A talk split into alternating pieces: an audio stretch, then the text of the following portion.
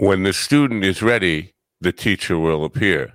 I guess the student just got ready, and we'll talk about it on this episode of the Mind Dog TV podcast. The opinions expressed on this program are those of the host or guest and should not be interpreted as statement of fact. Independent fact-checking and corrections are encouraged. This episode is brought to you by FunWise Capital. FunWise Capital is a business lender matching platform. Avoid the mystery of one-sided deals. Connect with FunWise to get the very best funding you can qualify for fast. You can apply online in 60 seconds or less, and there's no effect to your credit to see how much you can get. It's easy. Use the funding for anything you need to start or grow your business. You did hear me correctly. I did say start or grow your business. If you don't have a business yet, but you got a solid business plan, they can help you get funding. Get the best funding you can qualify for. Their strategic lender matching platform searches through hundreds of lenders to find the very best possible option for your unique situation. They have hundreds of five-star reviews on Google, Trustpilot, Facebook, and an A-plus rating with the Better Business Bureau. They provide unsecured lines of credit at 0% interest for 9 to 15 months. Unsecured term loans, loans based on income, short-term gap funding, and bridge loans. They work with real estate, startups like I already mentioned, franchises, restaurants, any kind of business, any kind of project. To get started, it's really easy. Just go to apply.funwise.com/minddog. That's apply.funwise.com/minddog. Get your money. Get money for your business now. Apply.funwise.com/minddog. Hello, Dave. Is everybody ready for the Mind Dog, the magnificent show? Start the clock.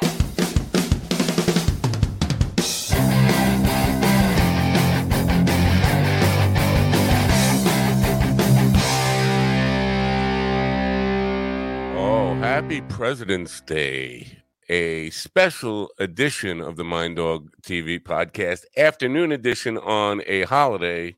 Which is a holiday that nobody really cares about, to be honest with you. President's Day. Hope you're having a great one here in America, my friends across the pond. Congratulations for not having a president, I guess. This is a conversation that I've been seriously wanting to have for 40 years. But they do say when the student is ready, the teacher will appear. And if the teacher happens to call and say he's stuck in LA traffic, all that can possibly mean is the student is not quite ready yet, but it seems I'm ready now. Kenny Aronoff is a legend in rock and roll, in music, just a Hall of Fame caliber drummer. And I have to say this, drummers, with the exception of the late Buddy Rich, are the best musicians to learn from, the coolest people willing to share and educate. And my guest today has been a professor, a college-level professor of percussion. He's played with symphonies before becoming an international rock star and most sought-after studio musician on the planet. He's here with me now. Ladies and gentlemen, please open your ears, open your minds, and help me welcome in Kenny Aronoff to the Mind Dog TV podcast. Kenny, welcome. Hey, how are you, man? Thanks for having me. I am very grateful to have you, and I do think you have some knowledge that I've been in search of, and I've interviewed quite a few rock stars and legendary musicians, and after this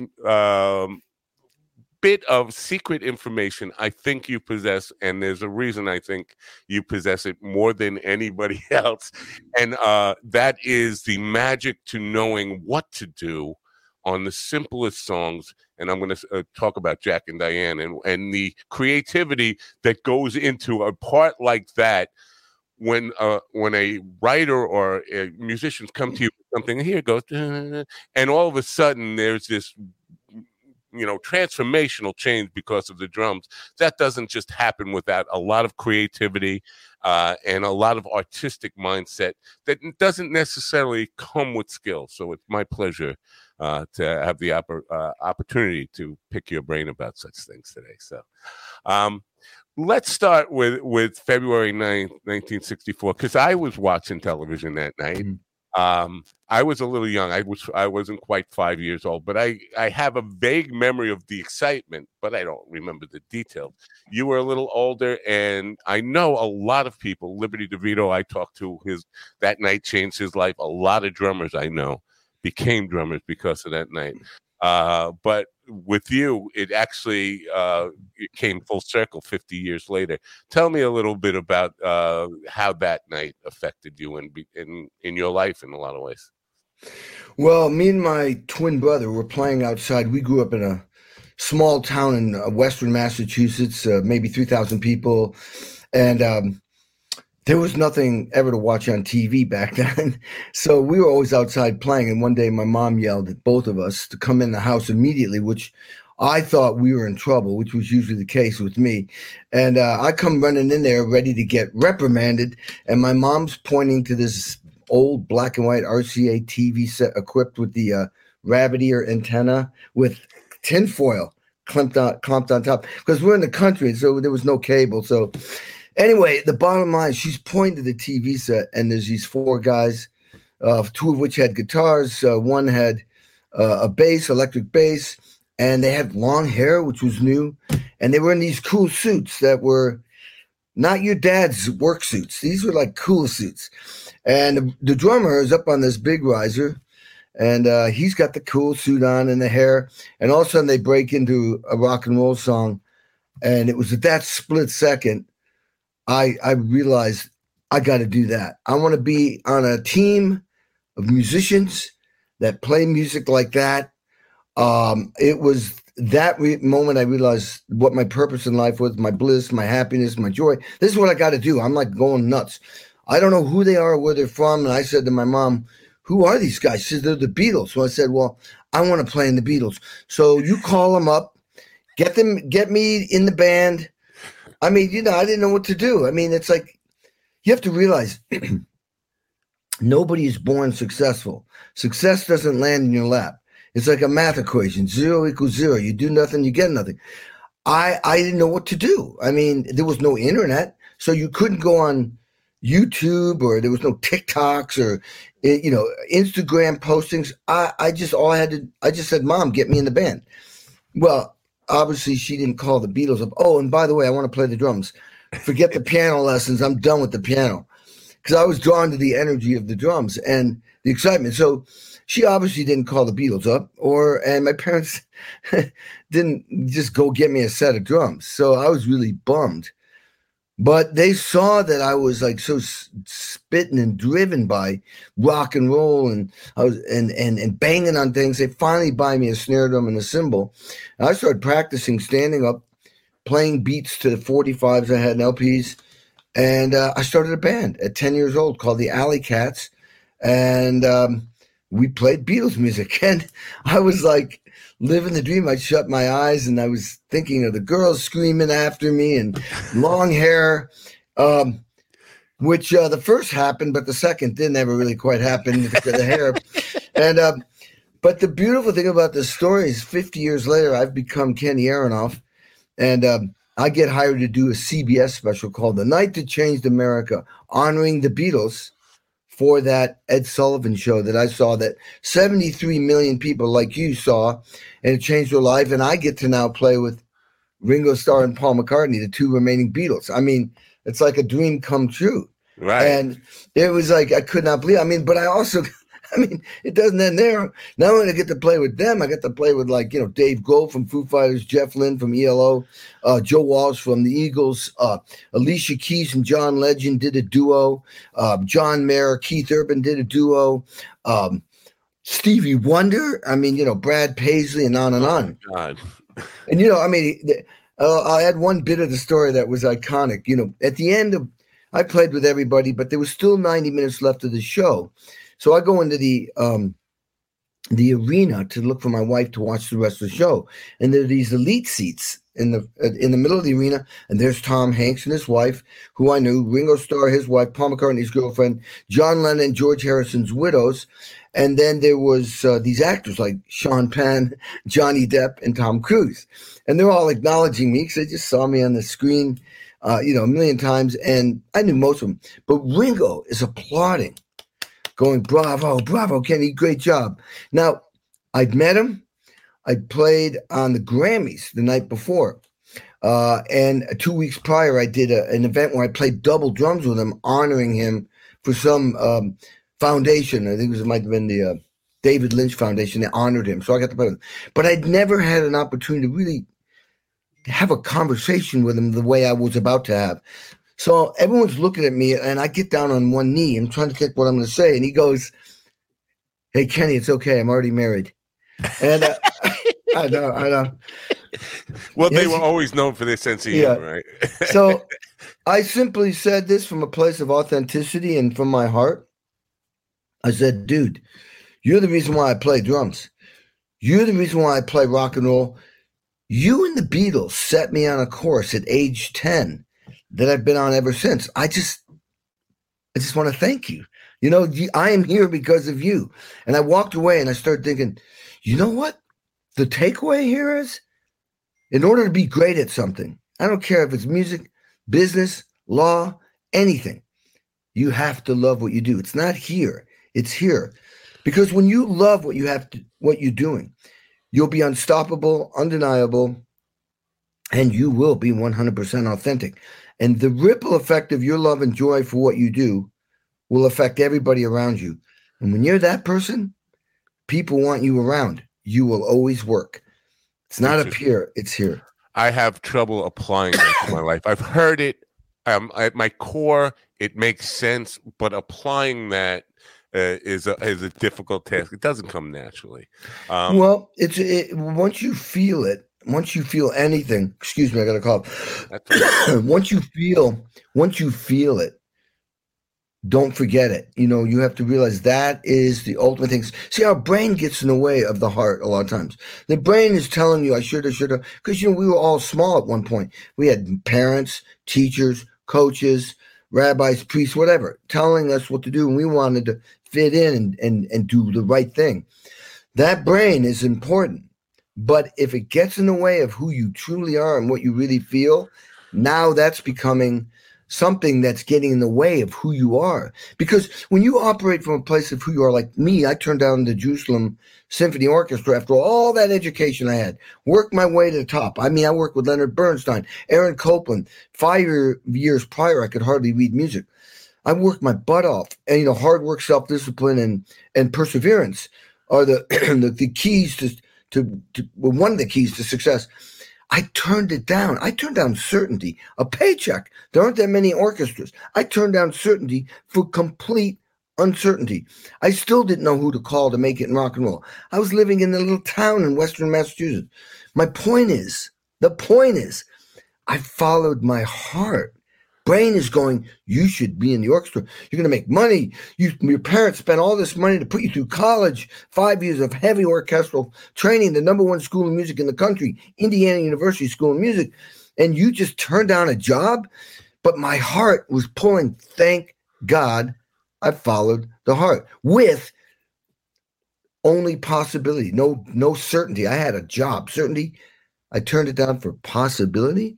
Well, it obviously worked out, but it wasn't an easy road, people. I mean, 4 years later, finally, I get a break with Mellencamp, and I get fired after 2 days of recording. Oh, but I didn't know that.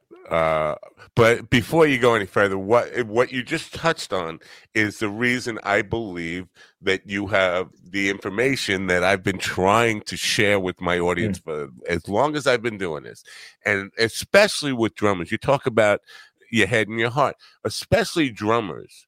For some reason, I know a lot of really smart drummers who want to think about things. You know, like, before, what am I going to play on this? And they start to think about it. Like, and I'm always, you know what? Feel it. Play from your heart. Throw out all of the sheet music and all of the music I've written there, and just play from the heart. So, and I definitely want to hear about the Mellencamp starting and stopping idea you just brought up. But this, the Jack and Diane thing, because, and I talked to Liberty DeVitto about this, playing in cover bands, wedding bands, I've seen a lot of drummers who play fake book type of arrangements of these songs. And for some, in Pink Houses, somebody the other day, I was like, dude, you never listened to the record on that, because if you did, you wouldn't be approaching it like that, because they listen and they think, how should I play on this song? Jack and Diane in particular is one of the iconic, holy crap, that's artistic. That's not a drummer. That's a musician really bringing a song to life and knowing the drum's purpose in the song to really kick it in the ass when it needs to. But it's such a creative thing. Can you tell me how that thing happens, that evolves in the studio? Because most drummers, I think you know, would probably just play rim shots. Or, oh, it's soft. I got to just play bum, bum, bum, bum, like that. Okay, well, I'm going to answer the question and tell the story. Okay. The answer to the question is, when I got fired from that Mellencamp band record, I'd only been in the band for 5 weeks. It was devastating. The producer was the one that actually fired. John was the messenger, but I didn't know that until about 5 years ago that it was the producer that fired me. And he needed a drummer that had experience making records. And the purpose, what I learned from that experience, which at that time was horrible. I felt like a loser, overwhelmed, a piece of crap, out of it, I was screaming, I played with Leonard Bernstein, Aaron Copland, I won a concerto competition on marimba and blah, blah. Had nothing to do with making records. When you're trying to be great at something, it's all about you. As I say, it's about me. But if you want to be Tom Brady and you want to be successful in anything, it's about we, the team. I didn't know how to serve. The purpose of a drummer, this is the answer to your question you asking. The purpose of a drummer when he's making a record is one thing, and nobody ever gets it unless I tell them this. The purpose of a drummer is one thing when you're making a record. Get the song on the radio to be number one. And that means it ain't about you. It's about what can I do to get this song, this artist's song. How can I serve the artist, the song first, the musicians, the engineer, the producer, the record label, everybody? It ain't about you. If it's about you, you're already in trouble. You might get lucky, but it's about the song. What do I do to serve that song to get it on the radio? Now, I had no idea about that. Tom Brady became who he is when he figured out that formula. He knows it's about 11 guys on the field. And I had that confirmed to me from a talk I had with the center of the Denver Broncos once. I said, look, you got to tell me, man. Is Tom Brady everything I'm hearing about, a team player, the guy? He says, absolutely. He said, and I saw this in an interview, running backs that run better when they're on his team because they want to work as hard as him, and he's trying to help the team get a touchdown. That's me getting a song to be on the radio number one. All right, so let's fast forward 2 years later. I'm now finally making this American Fool record, which has Jack and Diane. You're absolutely right. The original beat was cross-stick. It was like, doom, da-ka, goom, da-ka, doom, da-da. It's like a little folk song, little ditty about Jack and Diane, playing real soft. This song was not going to be on the record. Done. Yeah. I imagine. So I walk in because back then, the competition was to get on the radio and be on the top 10, be number one. You're competing with Springsteen, Billy Joel, Elton John, The Police, Tom Petty, whoever's already, all these big bands, and they have the killer hook lines, the killer verses, the killer choruses, the killer bridges, the solos. They have incredible sounds. It's not the way it is today. Man, your competition was you're going up other people that have incredible new ideas because the budgets were so big. Bands could spend years working on a record. Nowadays, there's no money, so you're doing it in your bedroom by yourself. I'm sorry, when you put a band in a studio, you got producers and people and songwriters, and then you make a record, and guess what? It stinks, you throw it away and start again.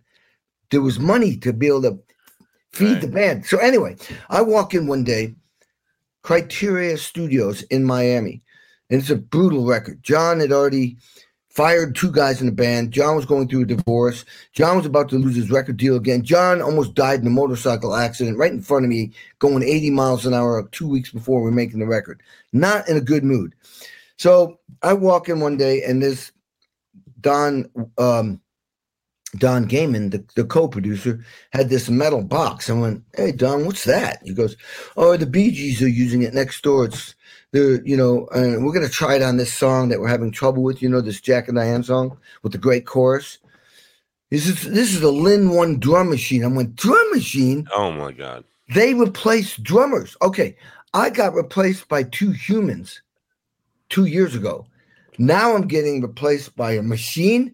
Now, this split second, just like when John tried to fire me, I went into a fight or fight mode, not fight or flight. There ain't no flight with me. When I'm backed in the corner, it's all fight. And I call this, and this is in any business, adapt or die. Adapt or die. You have to be willing to make the adjustments and adapt to the situation. In this particular case, it was technology, which is in everything now. I was being replaced by a machine, no effing way. Grab the machine, grab the manual. I'm going to be a part of this new thing. So I programmed basically what I was playing, but on the drum set, but the sound was different. You know what I'm saying? It was like a machine, and it had 8 outputs so they could bring it up on the mixing board. And anyway, I hand it to them, and I'm in the lounge going like, what's going on? Is the drummer being replaced by a machine? What's my future? And I'm all perplexed. And all of a sudden, 2 hours later, I'm like, "Aronoff, get in here." That's the way John used to talk to me. "Aronoff, get in here. We need a drum solo or a drum thing after the second chorus." And I'm going, "On a ballad? On radio? A drum solo?" And I'm going, I'm excited because I'm on the record now as a drummer, but I'm freaking out because I got fired once. I could get fired again. So thank God we spent all day trying to get big drum sounds. Now you have to remember, this is 1981. Drums were usually in a vocal booth, small room where they could control the sound with the mics. John wanted the biggest drum sound in the world. Put it in the big room. Nobody knew exactly where to put the mics. I mean, the close mics, yes. The overhead mics, yes. But the room mics, you have to understand, there's a decay from the drum set to that next mic. Should we do 10 feet, 15 feet, 12 feet, 20 feet, 30 feet? What? High, low? What's the frequencies? The blend? We spent all day doing that. And the whole time I went, serve the song, serve the artist, serve everybody. What can I do to get my drum part and this song to explode through a car stereo speaker, explode through a TV set speaker? I had learned my lesson. Serve the song, serve the band.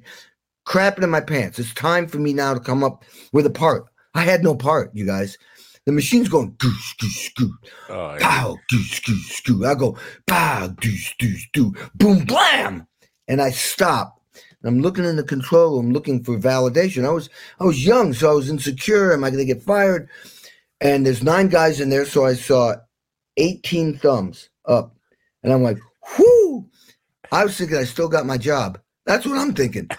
So I decided I'm going to go up the drums because everybody goes down the drums. Anyway, I hit a dead end. Summoned into the control room. I'm crapping out. My adrenaline's gone up. My cortisol level's going up. I'm freaking out. I'm going to get fired. I got half the people telling me what to play, half the people telling me what not to play. My head's spinning. And I went, "Dude, you're on your own. You're on your own. You've got to solve this problem. You have to solve it." I go out to the big room, and I'm looking at the drums. I felt like it was the World Series, and it's like full count, loaded bases. You hit a home run, you're the hero. Strike out, you're the loser. So I'm looking at the drums. I'm walking toward the drums. I'm 40 feet from the drums. They're going, "What are you going to play?" 30 feet. "I have no idea." 20 feet. "Dude, you're going to lose your career. You're going to lose your job. You have to save the song to save your career. Save the song, save the career." Otherwise, 10 feet, 0 feet. I'm at the drums. I'm like, oh, my God. I don't know what I'm going to play. And they're all looking at me. And all of a sudden, bing, light goes off in my head. Went, All right, instead of coming up with something completely different, because I was so uptight, I had no creative ideas. I said, I'll take what I'm already doing and just manipulate it. In other words, if you had a room full of furniture, you don't like the furniture, you got two choices. Get rid of the furniture, get new furniture, or rearrange what you already have. Rearrange it, and then maybe it'll be cool. That's what I did.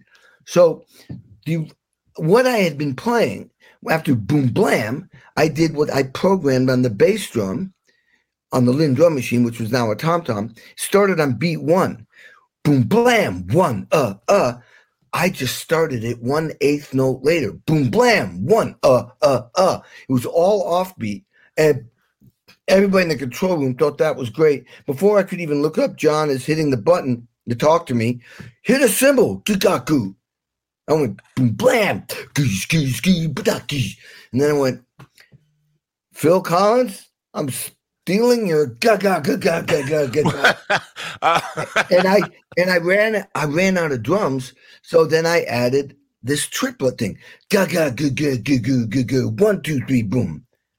And that triplet, as simple as it may sound, they all thought that was so cool. And the long and short of it, I eventually came up with this groove that they sang, so let it rock, so let it roll. All right. I'm just excited that the song made it on the record.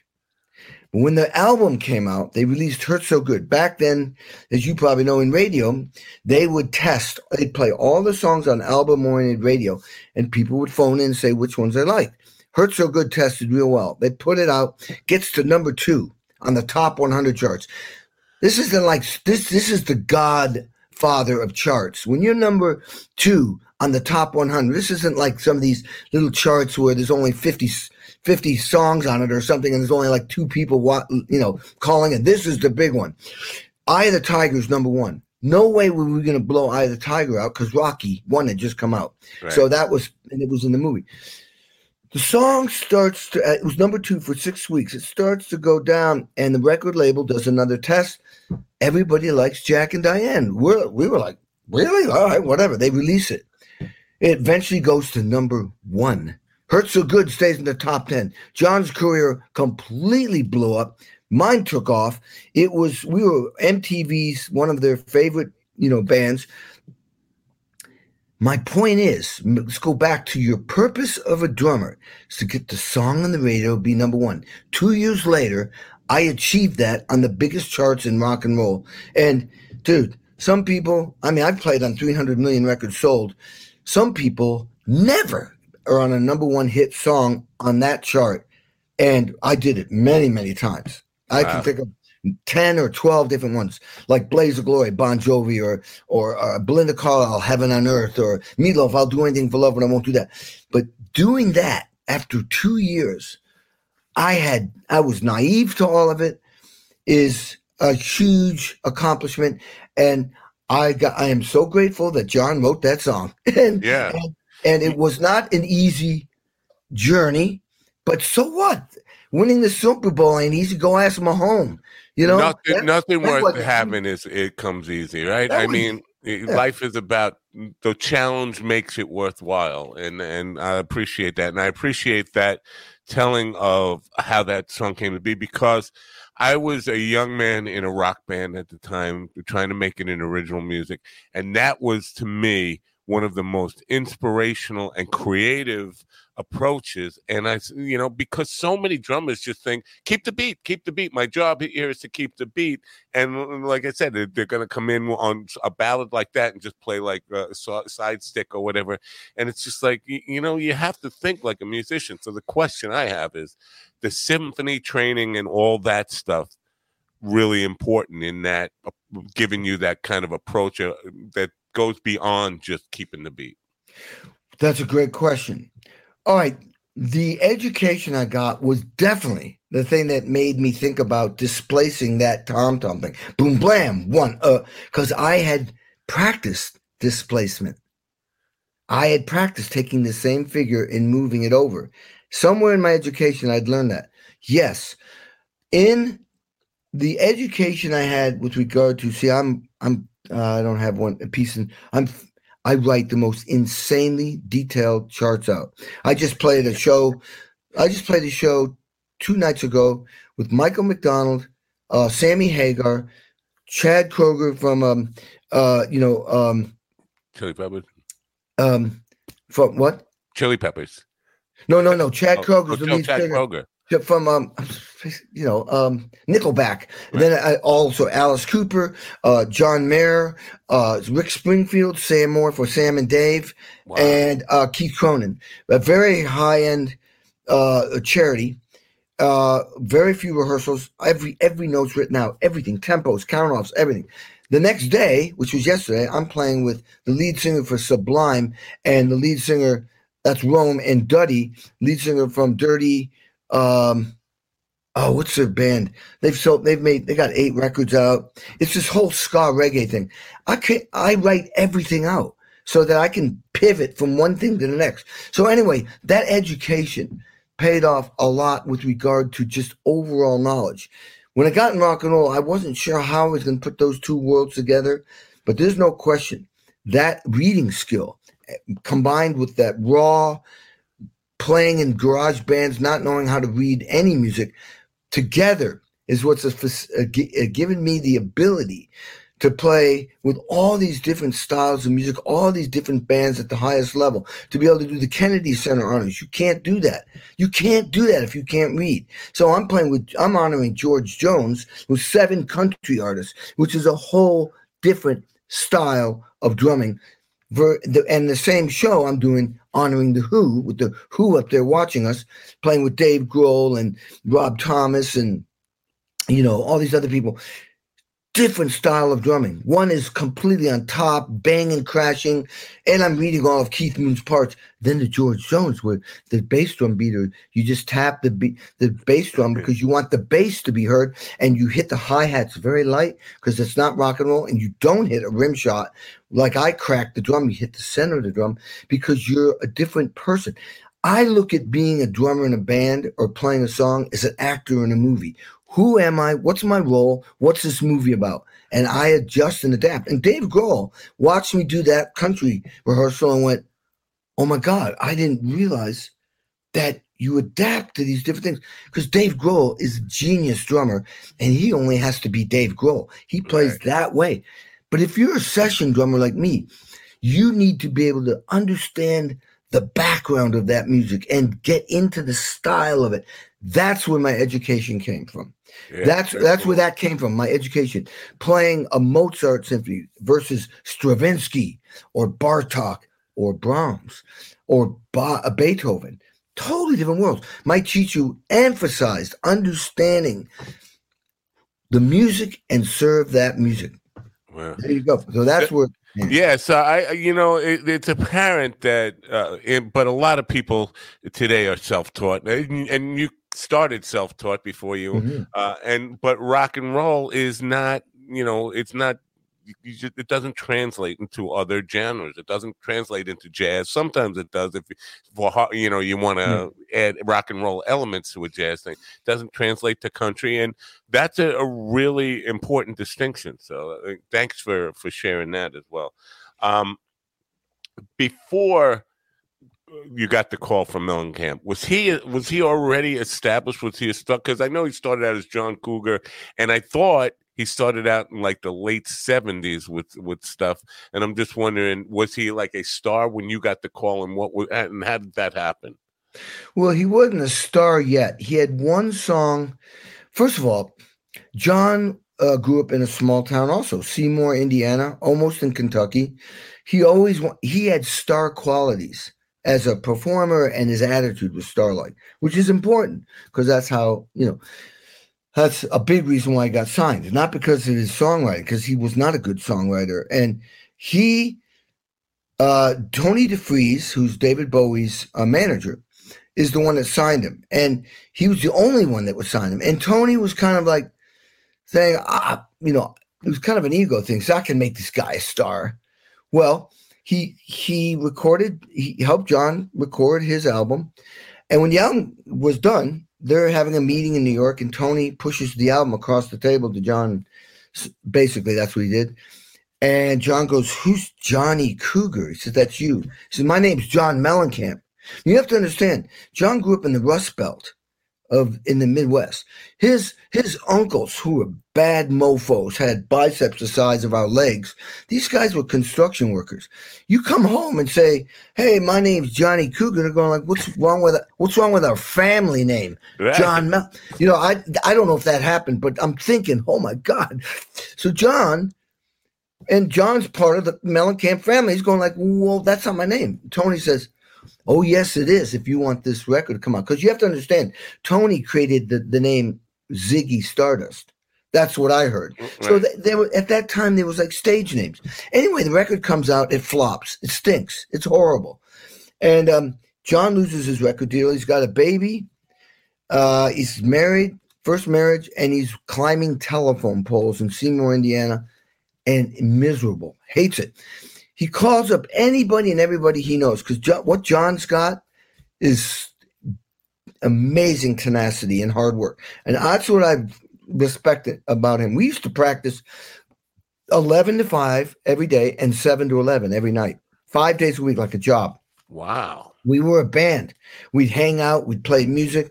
And he demanded ideas from us. Anyway, John sets up a showcase in Schaumburg, Illinois, at it might have been in Danny Serafin's club, Beginnings. But anyway, it's up there. And John thinks he's the only guy that's being showcased. Nope, there's a whole bunch of other bands. He was not happy. Rod Stewart's manager, Billy Gaff, sent his next in command to Chicago, Schaumburg, to see another band. That guy looks at John, calls back to Billy and says, look it. The band you wanted me to see, not so good. But I got a star here. I think there's a star here. This guy's music stinks, but he is a star. Yeah. And I'm over paraphrasing. Maybe he said he stinks. Anyway, Billy Gaff signs him for that reason. He says, all right, we're going to work with this kid. So in that period of time when he was being signed, let me think. I might be wrong. Anyway, that song, I Need a Lover, Won't Drive Me Crazy. That either John had already done before. I think he did it when Billy Gaff had signed him. And they released it. Yeah, I think that's what happened on Reva Records. It's Reva was Billy Gaff's label, attached to Mercury Records, which was attached to Polygram. And so they release it in Australia, and it takes off. It was the only song on the album that took off. I think it was, I don't want to make it wrong, but it was not. Okay, so then they go, this guy is somebody. So they go in the studio and they make the John Cougar, not Johnny. It went from Johnny to John Cougar.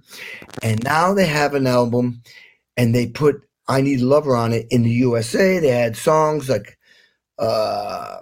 Sugar Marie, all these other songs. And MTV picks up this Mellencamp guy is one of the new young bands that they start promoting.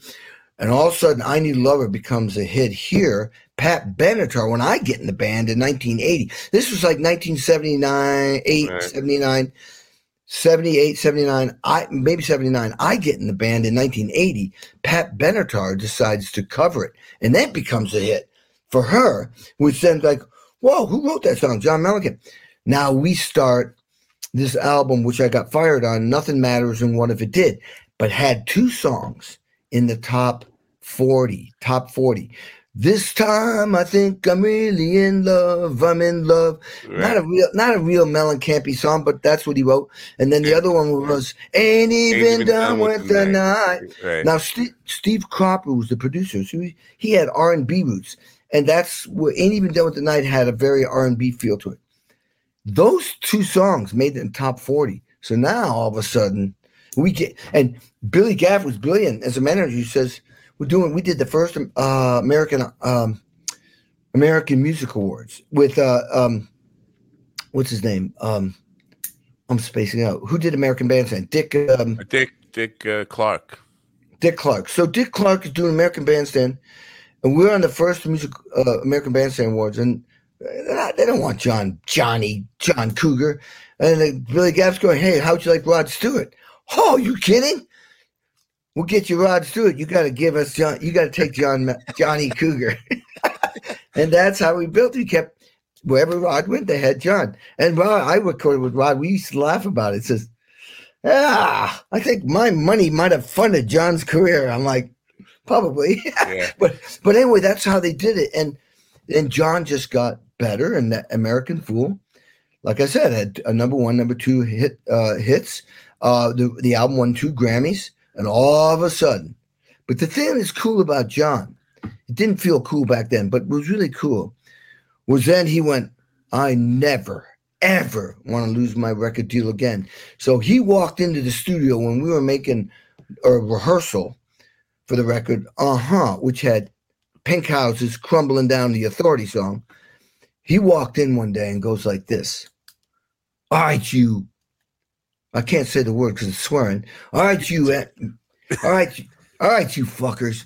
Listen, I need hits. I need ideas. I need innovation, creativity. You guys got to come up with ideas to get these songs on the radio to be #1 hits. And Aronoff, if someone's got a better beat than what you're playing, you play it. And you guys, nobody owns their instruments. We all play each other's instruments. I need hits. I need ideas. He walked out of the room, and I thought, what a jerk. What an idiot. Because his delivery was like, but he was spot on.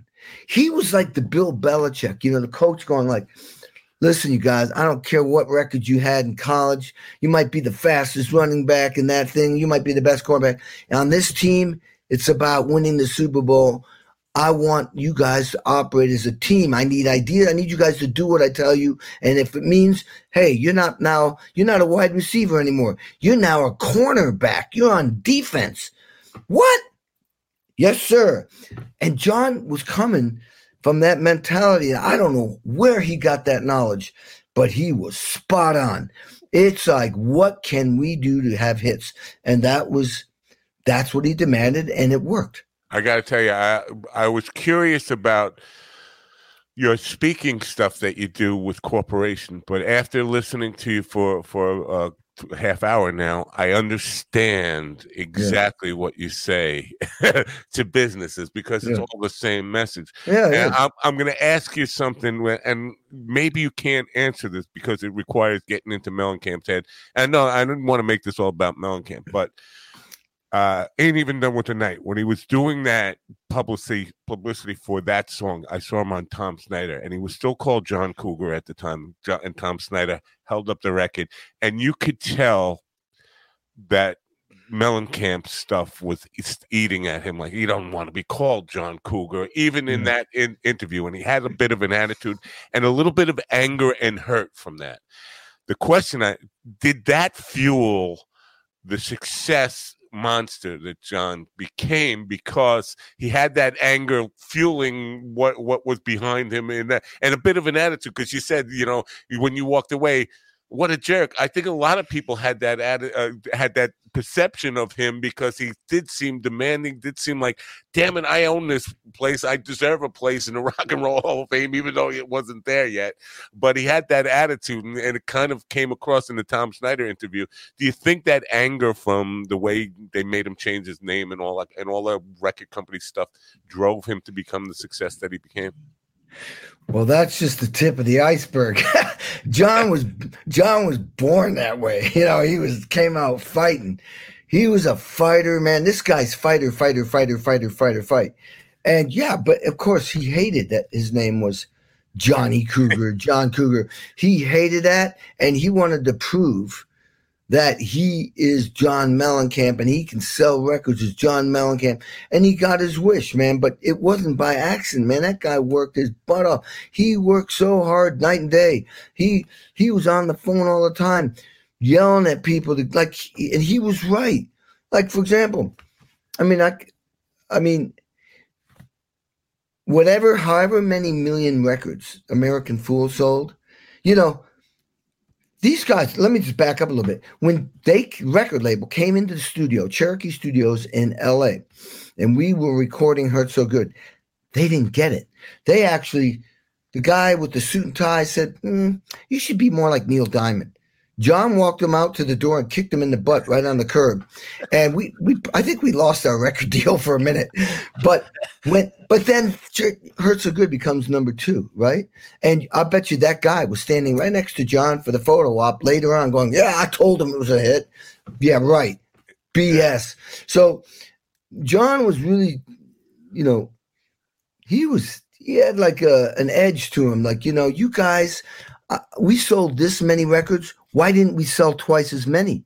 Last year, blah, blah, blah, blah, blah, sold twice as many as I did, and they won a Grammy. You're not doing your job. I'm doing my job. You're not doing your job. Back then I was like, oh my God, I can't believe he's saying that. But I love it now. Yeah.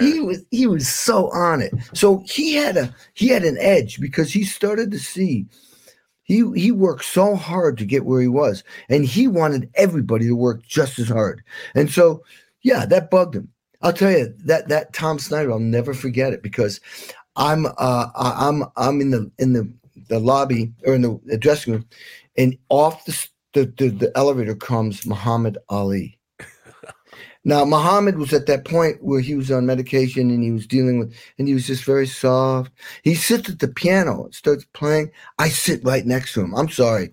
I'm sitting next to Muhammad Ali. I'm just looking at him going, oh my God, this is Muhammad Ali. I wanted to touch him. That's the face that got slugged by Foreman, you know, and I'm looking at him. But here's the best part. About 10 minutes later, off walks James Brown.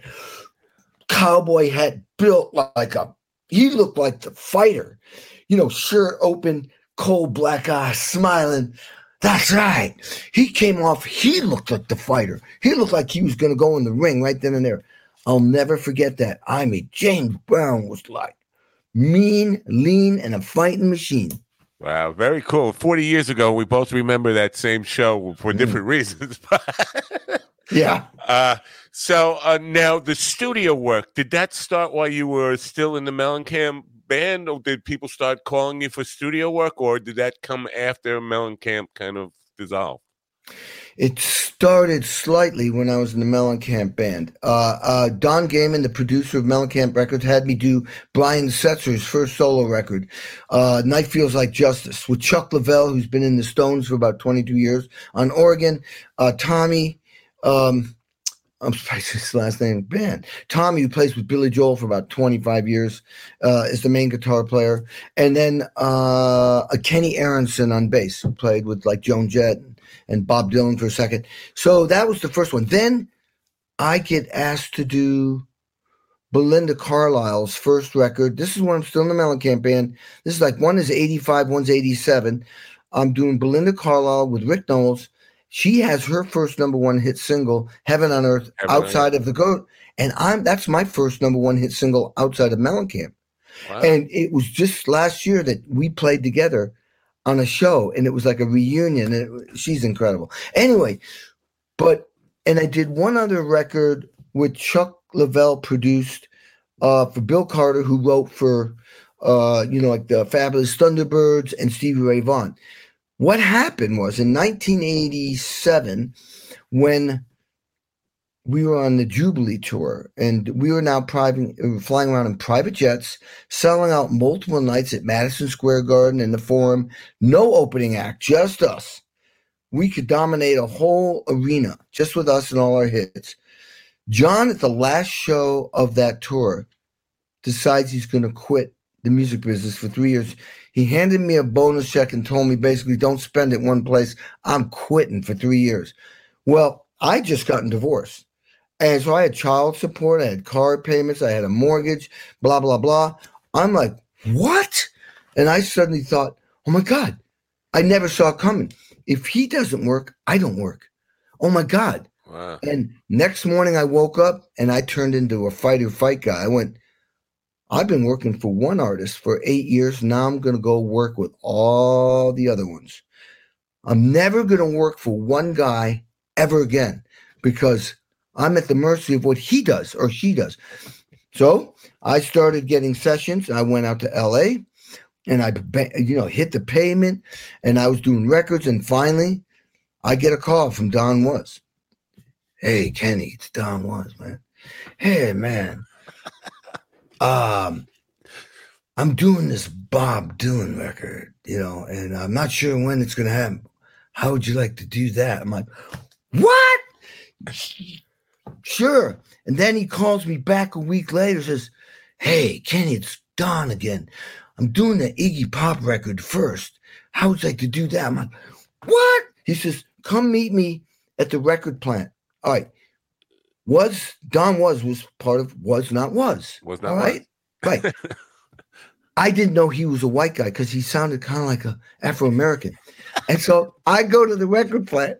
I go up to Sweet Pea, Detroit. It's totally studded out with the hat, with the Detroit attitude, with the most beautiful heart. I go up to him, and there's like two Afro-American singers, and then the guitar player. It's my buddy. I know all these guys. God, I'm spacing out their names. Anyway, I go up to them. I go, hey, which one of you guys is Don Was? Sweet Pea goes, I ain't no Don Was. Blah, he's going like giving me shit. I'm like, oh my God.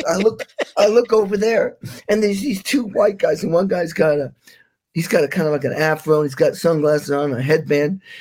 He comes up to me and says, Kenny, Don Was.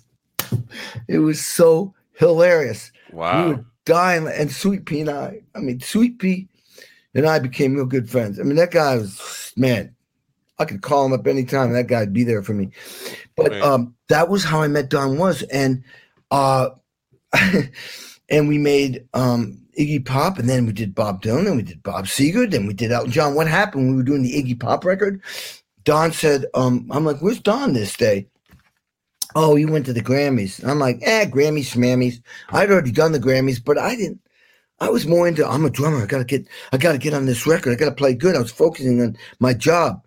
Don wins two Grammys, one for Nick of Time for Bonnie Raitt, and one for the song he produced for the B-52s, Love Shack. He's got two Grammys with the afro and the glasses and the headband, and he's barefoot. All of a sudden, he gets calls to produce everybody. Right. And he calls me. Now, my session career starts to really launch.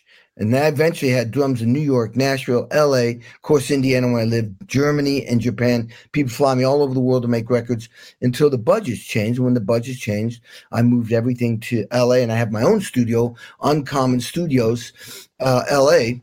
And people, you go to my website and you can fill out a form, and people hire me to be on their records all the time. That's a beautiful thing. All the time. If I would have known that was possible, I probably mortgaged my house a couple of times.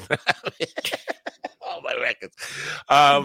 So talk to me about, I mean, because you talk about Iggy Pop and Bob Dylan. Those are two different universes. Yeah. Even John Mellencamp and Bob Dylan are far enough apart. Do you ever have difficulty like switching gears and going because I worked on Iggy Pop yesterday. Today I'm working with Bob Dylan. That seems like you need to have a metabolism change. I need to take a vacation in between those two bags. Well, like I just said, I just played with Michael McDonald doing the Doobie Brothers stuff. Then I did Sammy Hagar. Doing Master Killer. Right. Then I did Rick Springfield. Then I did John Mayer. Then I did Sam Moore. Playing soft, Soul Man, and Imagine, you know, the Lennon song. And then I did, who else did I do? Nickelback, Chad Kroeger, you know, which is a whole different thing. And then I did reggae, ska, skateboard, pop, rock type stuff with Roman Duddy yesterday. Okay, this all started when I was a kid. I just liked to play drums. I didn't care if it was bebop or Bartok or the Beatles. I was excited, and I tried to do everything authentically. And I carried that into college. And I remember the beboppers. I'd be playing bebop upstairs with the jazzers. They were making fun of me because I was doing classical music. Classical music, when people were making fun of me, I was doing jazz. And both of them made fun of me because I was doing country, R&B, and rock and roll in the clubs. But I just I was just having fun. And what happened was I started to learn how to pivot from one thing to the next. So, but you see, here's the thing. If you want to play all that different music, that doesn't mean people want you. You get pigeonholed. Listen, I did the Highwaymen record, Johnny Cash, Willie Nelson, Chris Christopherson, Waylon Jennings. and I got an audition, one of 5 drummers, and won it for the Smashing Pumpkins when they were the #1 alternative band in the world. How does a drummer who plays on the Highwaymen record even get an audition? If you're a rock drummer, you may not get an audition with the Pumpkins. They might want a very specific rock drummer, but somehow I did. And I did the last year and a half recently performing live with Jerry Lee Lewis. Wow. The guy who invented rock and roll in the 50s. And how does that guy end up with on Michelle Branch, Avril Lavigne? Oh, Celine Dion. Oh, I played with Ray Charles, B.B. King, and Buddy Guy. I played Buddy Guy 3 times this year or last year. I mean, you have to, it's like being an actor. First of all, I'm fortunate that I get the call to do all that, but oh my God. But when I do it, you got to study what's the right way to play their music. That's what I was going to ask you. Like, how much preparation goes into, especially today, the people who are calling you are going to be 40 years younger than you. and so you have to get into that, what are they, because you grew up in the Beatle era and classic rock era and then moved into the new wave era in the 80s. What's passing for music today. Now, I'm not like one of these old curmudgeons who said, the music is no good today. I think it's like great quality music, but it's definitely different. It's a different approach than what we grew up on. So, you have to do a lot of studying the artist you're playing with and how much advanced time do you need on that to get to know them? Dude, I've written charts on the plane, flying from LA to New York, land, and then record those songs. I worked with Paul Schaefer one time. I played him a demo tape, and while I was playing the demo tape, he got out sheet music and he was writing down. Yeah. Dude, I'm telling you, I could show you, but I'd have to go off camera. But I could show my charts are so involved, and the reason why is because. I can put it up there and start sight reading.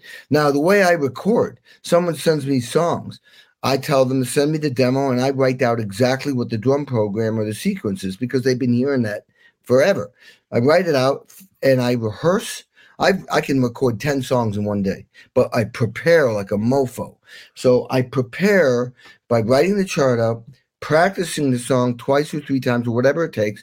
The day I record, now I'm performing. 2 or 3 takes, I'm done.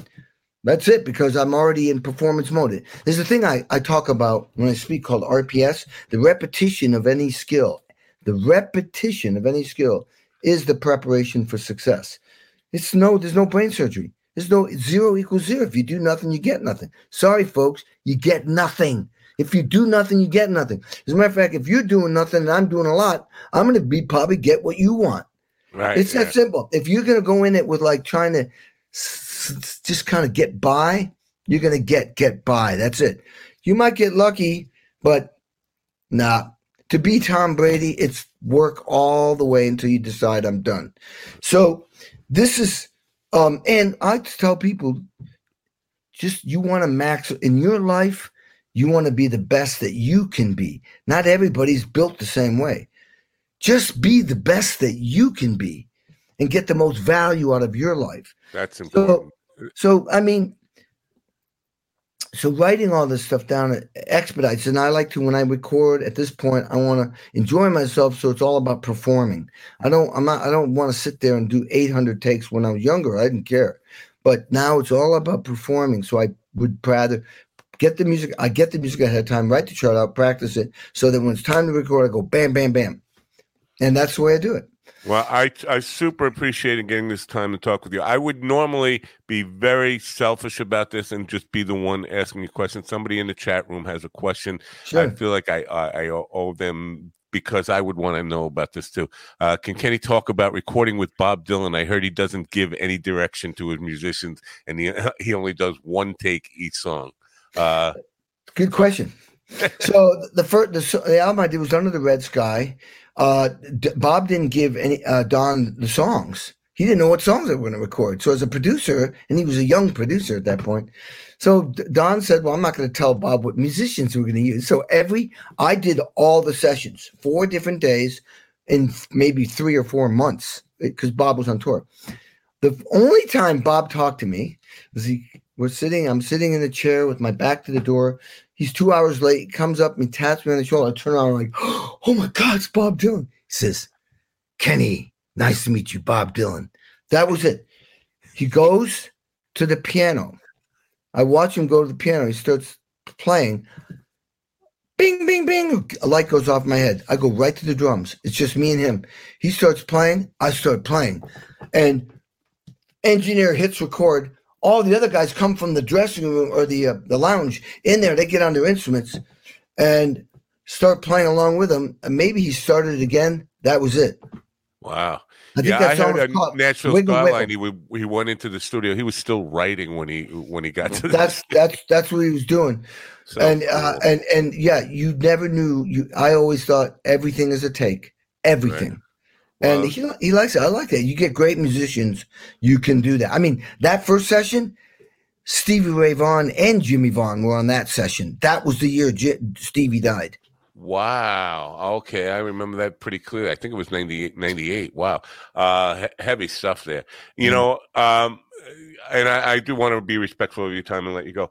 I think I shared the experience of seeing somebody who changed my life. Mark Farner, when I was like 10 years old, it was long before MTV.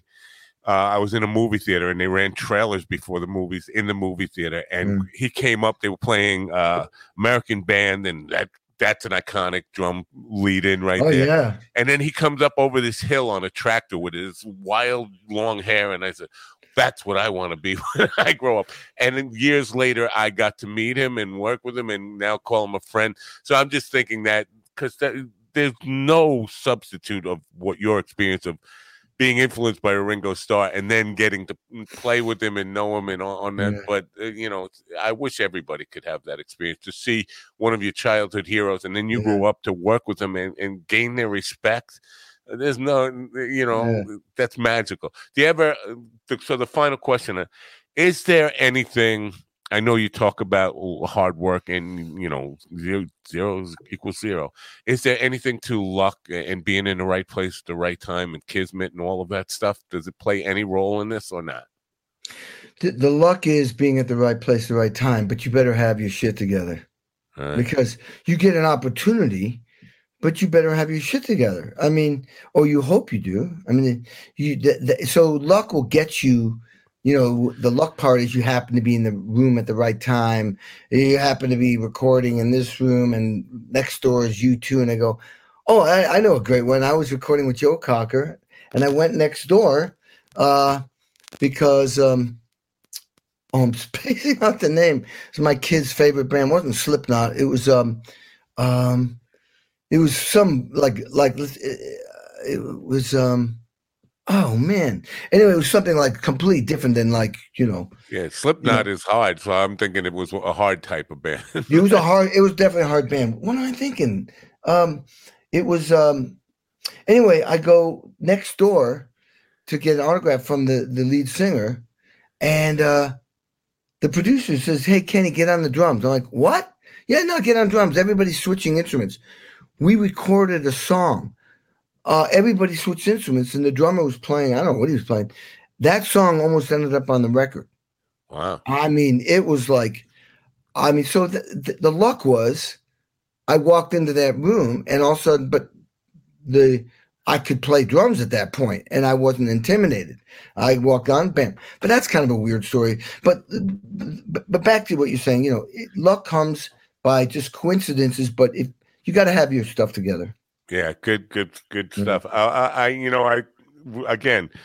think valuable insights, and I think that you brought something to rock and roll and to pop music and popular music that is really important for musicians, which is why I was so excited to be able to talk to you today, because I think a lot of people there are a lot of self-produced people, a lot of people have their own private studios, and nobody knows how to make a song magical, make it a hit, make it a memorable part rather than going in there. Because we're taught, you know, basically drums do this, bass do this, and you're kind of locked into what came before rather than treating it as a blank canvas that you need to create great art that will last ages for. And I think you set the pattern for that. So it's been my extreme pleasure to get Thank to you. Pick your brain a little bit. Thank you for coming. Awesome, man. Everybody, nice meeting you. Bye for now. All right. Thanks. All right. Bye. Take care, man. Bye. The great Kenny Aronoff, folks. I appreciate your thoughts on that. Write to me at info@minddogtv.com. You drummers out there just got the best education you're going to get in 1 hour.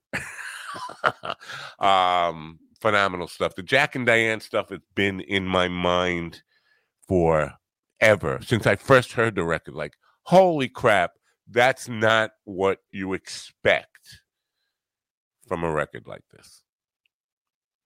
My intent today was to tape this show and use it as a coffee with the dog tomorrow, but my schedule got filled up and that wasn't possible. So you got a special 3:30 edition here. I'm probably going to have to replay this as a morning edition or an evening edition at some point, just because a lot of gems in there, a lot of really, for musicians, people looking to make a living in music. Again, you're not going to get a better education in an hour. Thanks for coming. Have a great day. I'm going to be back doing this again in about 3 hours or so, 3.5 hours. I have a Andrew Riggs, comedian, on tonight, and look forward to that. I'm going to still probably be a little bit buzzed high from this conversation then. Anyway, that's the show. Thanks for coming. Do write to me, info@mindogtv.com. I'll see you later. Turn on your radio. Bye.